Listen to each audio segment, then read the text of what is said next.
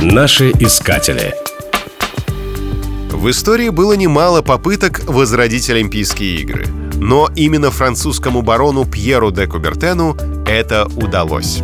Отец Олимпийских игр родился в аристократической парижской семье и получил классическое образование.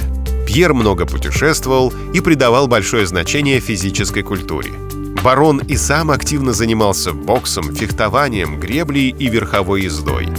После путешествия по Англии он всерьез заразился идеей внедрить дисциплину физической подготовки в школьную программу на родине. Он был уверен, что командные игры и физическое развитие не только приносят пользу телу, но и укрепляют дух, учат общаться, приводят мысли в порядок. Но эта идея получила продолжение, и барон всерьез задумался о развитии спорта во всем мире. В 1892 году Кубертен выступил в Сорбоне с проектом возрождения античных Олимпийских игр. На тот момент ему было всего 29. Через пару лет Конгрессом было принято историческое решение организовать первую Олимпиаду в Афинах.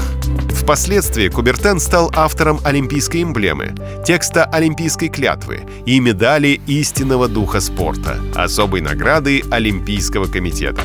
Пьер де Кубертен оставался президентом МОК до конца жизни. Его сердце по завещанию захоронено возле руин древней Олимпии. Наши искатели.